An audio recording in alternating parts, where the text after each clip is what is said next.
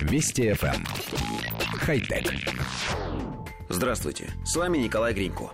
В попытке найти оптимальное решение для охлаждения внутренних частей роботов во время выполнения ими сложных физических действий, чтобы не допустить перегрева, японские инженеры позаимствовали очень полезный навык, присущий организмам млекопитающих – выделение пота – этот пассивный способ охлаждения поверхности тела оказался полезен не только для живого организма, но и для машины, что и продемонстрировали изобретатели JSK Lab Токийского университета на роботехнической конференции в Южной Корее. Инженерами был использован человекоподобный робот под названием Кенгоро.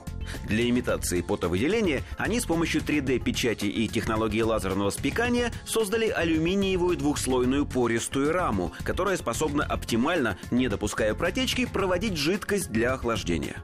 Так, полутораметровый кенгуро весом 56 килограммов может отжиматься от пола на протяжении 11 минут без перегрева моторов, которых в роботе 108 штук. Согласно тестам японцев, нововведение в три раза эффективнее водяного охлаждения, но все же уступает традиционным радиаторам с активным охлаждением. Для работы в течение нескольких часов кенгуро требуется четверть литра деионизированной воды.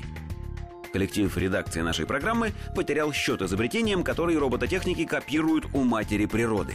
Давно существуют роботы-рыбы, роботы-тараканы и роботы-змеи, способные двигаться, подражая своим живым прототипам. Но это только вершина айсберга. Роботы получают стереоскопическое зрение, используют эхолокацию, имеют полимерную кожу, чувствительную к давлению и температуре, а теперь вот выяснилось, что им намного выгоднее покрываться потом, чем использовать другие системы охлаждения. Мы могли бы вновь заявить о том, что рано или поздно машины станут неотличимы от человека, но сегодня хотим поговорить о другом. Все больше подтверждений находит теория о том, что человечество не способно изобрести ничего нового. Оно может лишь с переменным успехом копировать окружающий мир, красть идею у природы, пользуясь тем, что они не защищены никакими патентами.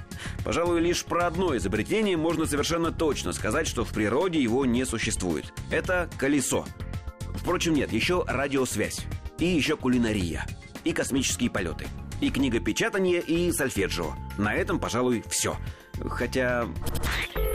Вести FM. Эм. Хай-тек.